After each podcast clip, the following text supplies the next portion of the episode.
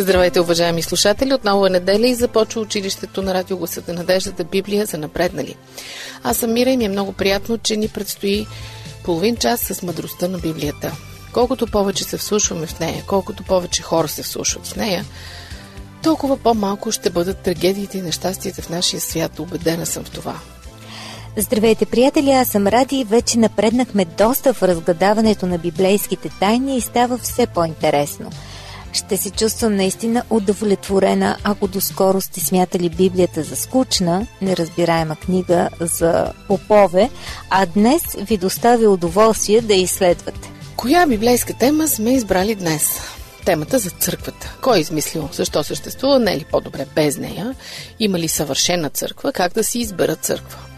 Наистина важна тема, особено като имаме предвид какви скандали се разгарят около различните църкви, как захранват жълтите вестници, каква ужасна репутация имат някои църкви и така нататък. Защото на никого не му се иска да попадне в лапите на мошеници, изнудвачи, манипулатори или направо ненормални, или така. Вземете библиите си, скъпи слушатели, подострете моливите си и езиците си, ако искате, и се пригответе да отворите поредната заключена врата от съкровищницата на Библията. А пък ако не сте чули нещо както трябва или сте пропуснали някое предаване, посетете нашия сайт awr.org и си свалете която програма пожелаете. Или пък станете наши приятели във Фейсбук. Там сме Адвентно радио България на кирилица.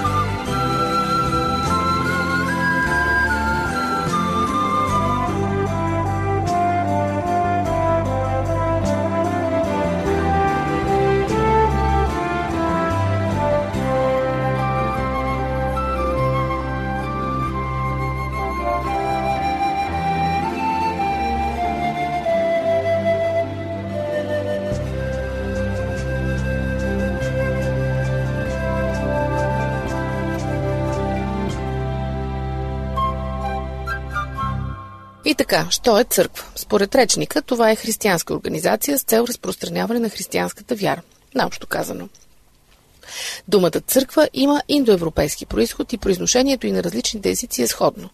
Руското церкъв прилича на нашето църква и на черковнославянското черква или чърква. Смята се, че това е заемка от старобаварското кирке. Оттам идва и съвременната немска дума кирхе, а тя пък от своя страна е заемка от гръцката кирикон. Съвременната английска дума чърч идва пък от саксонското кирк. Ама моля ти се, не се ли усещаш, че прекаляваш? Да нямаме урок по сравнително езикознание. нашите слушатели не ги вълнува произхода на думата, смисъла. Извинявайте вие, скъпи слушатели, без да искам. Издирването на общия произход на думите ми е много интересно и понякога наистина прекалявам, но все пак настоявам, че това е важно. Това, че тази дума на практика е една и съща в почти всички съвременни езици, означава, че тя наистина е важна и е преминавала от език в език много грижливо с минимални изменения. Не са чак толкова много думите, които са общи за всички езици. Спирам така, стига толкова. Разбрахме те, че много знаеш. Исках просто да кажа, че няма народ, за който църквата да не е сериозна и важна тема. Това е. Не мисля, че някой е спорил по този въпрос, но все пак благодаря ти за нестандартния подход. Настоявам обаче да се върнем на основната тема. Що е църква, откъде се е взела? Църквата е новозаветно понятие. Това е Божият народ, който замества старозаветния Божий народ след смъртта на Христос. И в Стария, и в Новия Завет мисията на църквата е една и съща. Слагам думата църква в кавички тук, когато говорим за Стария Завет, защото тогава тя не съществува като понятие, но като реалност да. Не мисля, че нещо може да съществува като понятие, без да го има реално, но... Сега не ми изопачавай думите, казах точно обратното, че нещо може да съществува реално, без да има понятие за него. Например, вземи понятието електричество. Имало ли го и винаги? Естествено. Но понятието електрически ток е сравнително ново, няма 2 века. Същото и с църквата в Стария Завет. Бог избира Авраам и неговите потомци да бъдат негов специален народ. Възлага им и специална задача – да просветят езическите народи с истината за небесния Бог. Впрочем, нека да го прочетем от Библията. Битие 18 глава, 18 стих. Авраам непременно ще стане велик и силен народ и чрез него ще се благословят всичките народи на земята. И още един текст, Авакум 2.14. Земята ще бъде пълна със знанието на славата Господна, както водите покриват морето. Когато е на земята, Христос обвинява своите сънародници, че не са свършили дадената им от Бог задача. Ето и думите му. Лука 11 глава, 52 стих. Горко на вас, законници, защото отнехте ключа на знанието. Сами вие не влязохте и на влизащите попречихте. С 2 думи, когато църквата на Стария Завет разочарова Бог, той създава църквата на Новия Завет. Така ли? Не точно. По-скоро жертвата на Христос създава вододела. Границата между двете църкви. Принципно той възлага на християнската църква същата задача. Тя е записана в Матей 28 глава, 19 и 20 стихове. Идете и научете всичките народи и кръщавайте ги в името на Отца, Сина и Светия Дух, като ги учите да пазят всичко, що съм ви заповядал. Идва ми на ум един малко смущаващ въпрос. Ако това е единствената задача на църквата, да проповядва Христос, какво ще стане, когато си свърши задачата, когато вече е проповядвала Христос на всеки човек? Ще изчезне ли? Първо, задачата не е толкова проста всеки да чуе за Христос. Дори с нашите съвременни средства за масова информация не можем да достигнем всички хора. Има милиони, може би, милиарди да не кажа, които нямат и понятие кой е Бог, какво е направил за тях и какво пише в Библията. Вземи дори християнските държави. Нима всички българи, които гордо се наричат християни, знаят кой е Христос. Питам хипотетично. Все пак представи си, че този ден настъпи, всеки човек на земята знае за Христос. Тогава... И тогава църквата ще се премести да живее на небето. Моля? Така пише. Христос лично обещава, отивам да ви приготвя място. И като отида и ви приготвя място, пак ще дойда и ще ви взема при себе си. Това е цитат от Йоан 14 глава, 2 и 3 стихове. Обърках се. Нали казахме, че църквата е създадена за да проповядва Христос? Първо, как ще отиде на небето? И второ, какво ще прави там? На кого ще проповядва? Как ще отида на небето, това е друга тема, много интересна, непременно ще разгледаме някой път, но е прекалено дълга, ние тук мястото. А какво ще прави там? Църквата има и други важни функции, освен да проповядва, но мисля, че е време да дадем на слушателите малко отдих. Скъпи слушатели, не смените честотата, ако имате важен въпрос, запишете си го, да не го забравите и после ни се обадете. В телефона, надявам се, го знаете. 032 633 533.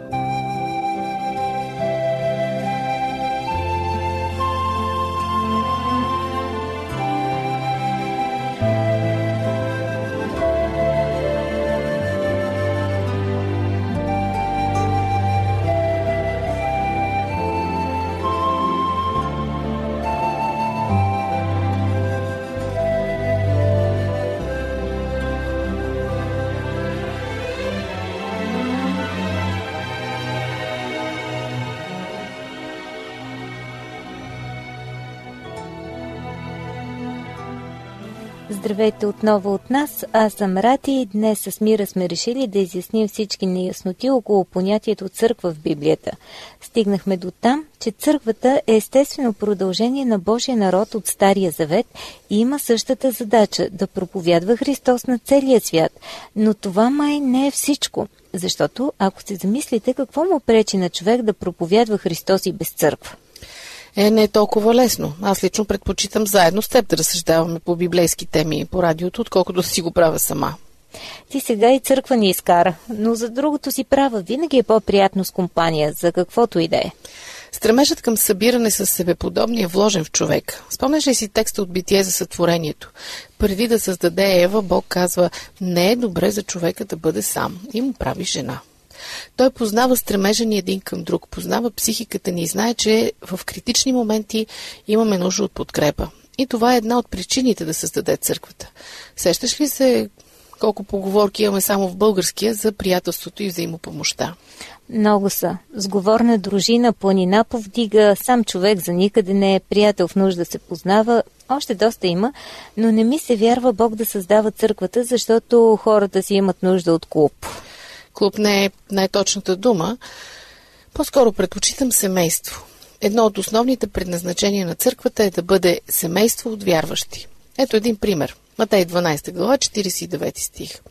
Като простря ръка към учениците си, рече, тук говори за Христос: ето майка ми и братята ми, защото който върши волята на Отца ми, който е на небесата, той ми е и брат, и сестра, и майка.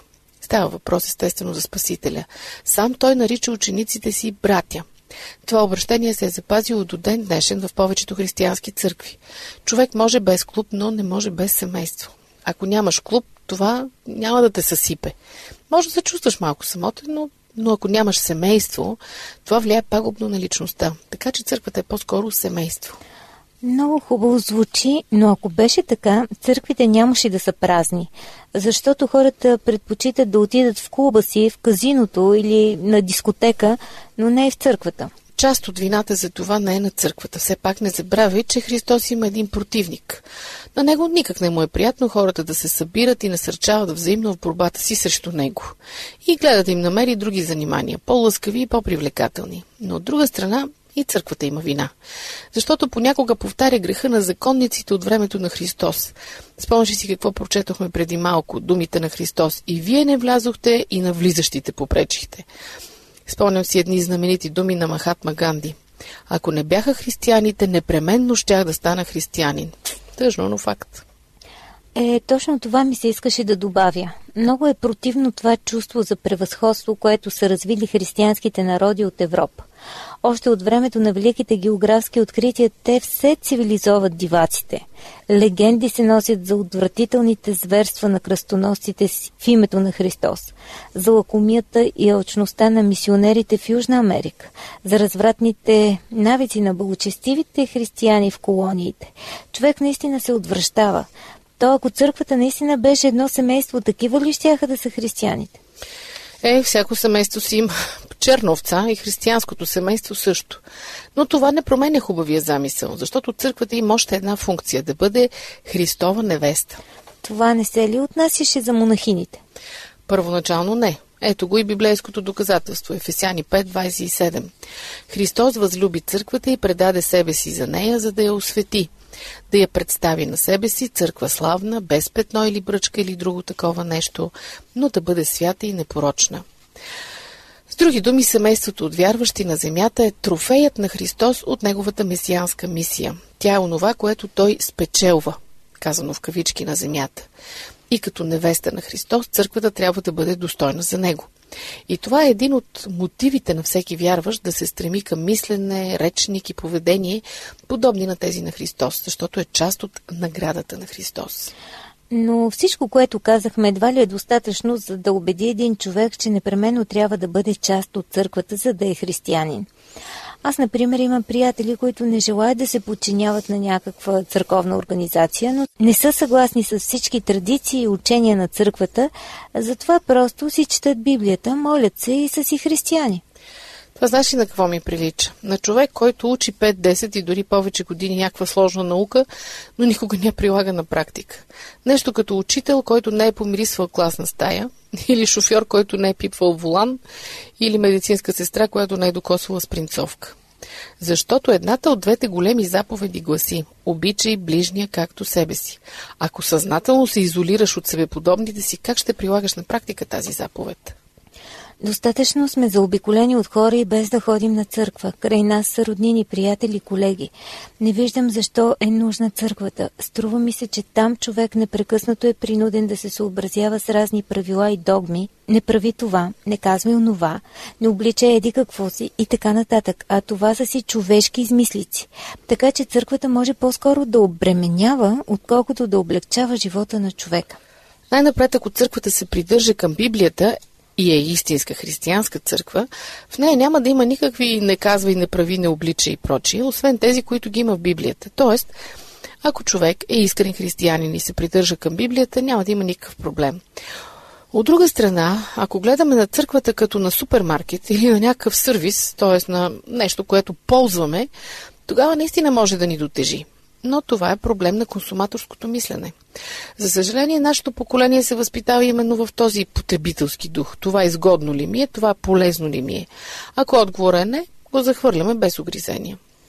Изглежда имаме нужда от промяна в мисленето. Църквата е място, където отивам не за да получа нещо, не за да използвам нещо, да консумирам нещо, а за да дам, да помогна, да лиша себе си в името на другите. Не идеализираш ли малко? Къде си виждала такава църква? Защото добре звучат тези работи, но ако не действат на практика, не струват кой знае колко. Права си, но това, че замисълът е опорочен от някой, не означава, че самият той не струва. Помислете на това, уважаеми слушатели. Ако имате въпроси или възражения, с удоволствие ще ги слушаме. Или пък ще ги прочетем на нашия имейл. awr.bg@abv.bg. Не сменяйте честотата, връщаме се след малко.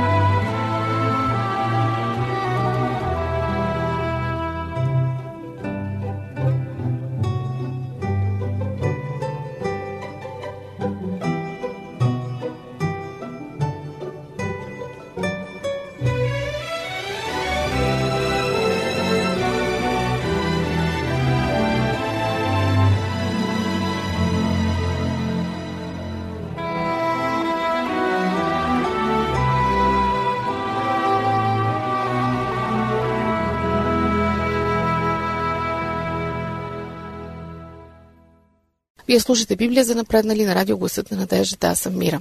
Днес с Радио обсъждаме темата за църквата като явление. Как да разберем дали сме попаднали на правилното място? Как да си изберем църква, казано с други думи? Извинявай, обаче този въпрос изобщо не стои на дневен ред за повечето хора. Самата мисъл да се избира църква им се струва нелепа. Църквата не се избира, тя е въпрос на традиция, националност, семейство. Не може майка ти и баща ти да принадлежат към една църква, а ти към друга, да си избираш. Не е ли така? Ами, честно казано, не виждам логика в това разсъждение. Вярно е, че като се раждаме, ние наследяваме маса неща, за които нямаме никакво право на избор. Никой не може да си избере кога и къде да се роди, какъв цвят да му е кожата, кои да бъдат родителите му. Дори езика, който проговаряме, всъщност ни е наложен отвън. Проговаряме несъзнателно, а по-късно, ако желаем, може да научим и друг език. Но набляга много на това, но това не се отнася за религията. Защо? Не виждам разликата. Защото религията е връзка между човек и Бог, между моето съзнание, моя разум и вселенския разум. Това не може да се осъществи от едно новородено бебе, дори от едно малко дете. Религията е въпрос на избор. И макар да сме силно повлияни от традицията и семейството си, ние имаме право на избор. Изобщо не се заблуждавай. Ако нямахме, тогава заповедта на Бог: идете и научете всичките народи и кръщавайте ги в моето име, би звучала съвсем нелепо. Какво ще кажеш? Ами има логика, но тогава пред всеки човек се отваря цяла една бездна от възможности. Ами, нали, религиите по света са няколко хиляди. Ако избера погрешната, Бог ще ме накаже. Абе, май предпочитам да се придържам към традицията, тя поне е изпитана. Защото, знаеш, света е пълен с луди. Всъщност избор е много прост. Не е чак такава бездна, както се изрази. Стига да имаш ясен критерий. За нас, християните, е лесно. Християнството има само една свещена книга – Библията. Всяка църква, която проповядва Библията без да анулира нищо от нея, без да я допълва и изменя, е наистина Божия църква и можеш без страх да се присъединиш към нея. Що се отнася до лудите, тях винаги е имало и ще ги има, защото, съгласи се, религията е много благодатна почва за процъфтяването на всякакви психически отклонения, тъй като борави с абстрактни понятия, с невидими реалности. Но Бог ни е дал две неща, които да ни пазят от тях – здравия разум и своето слово. Слушваме ли се в тях, няма страшно.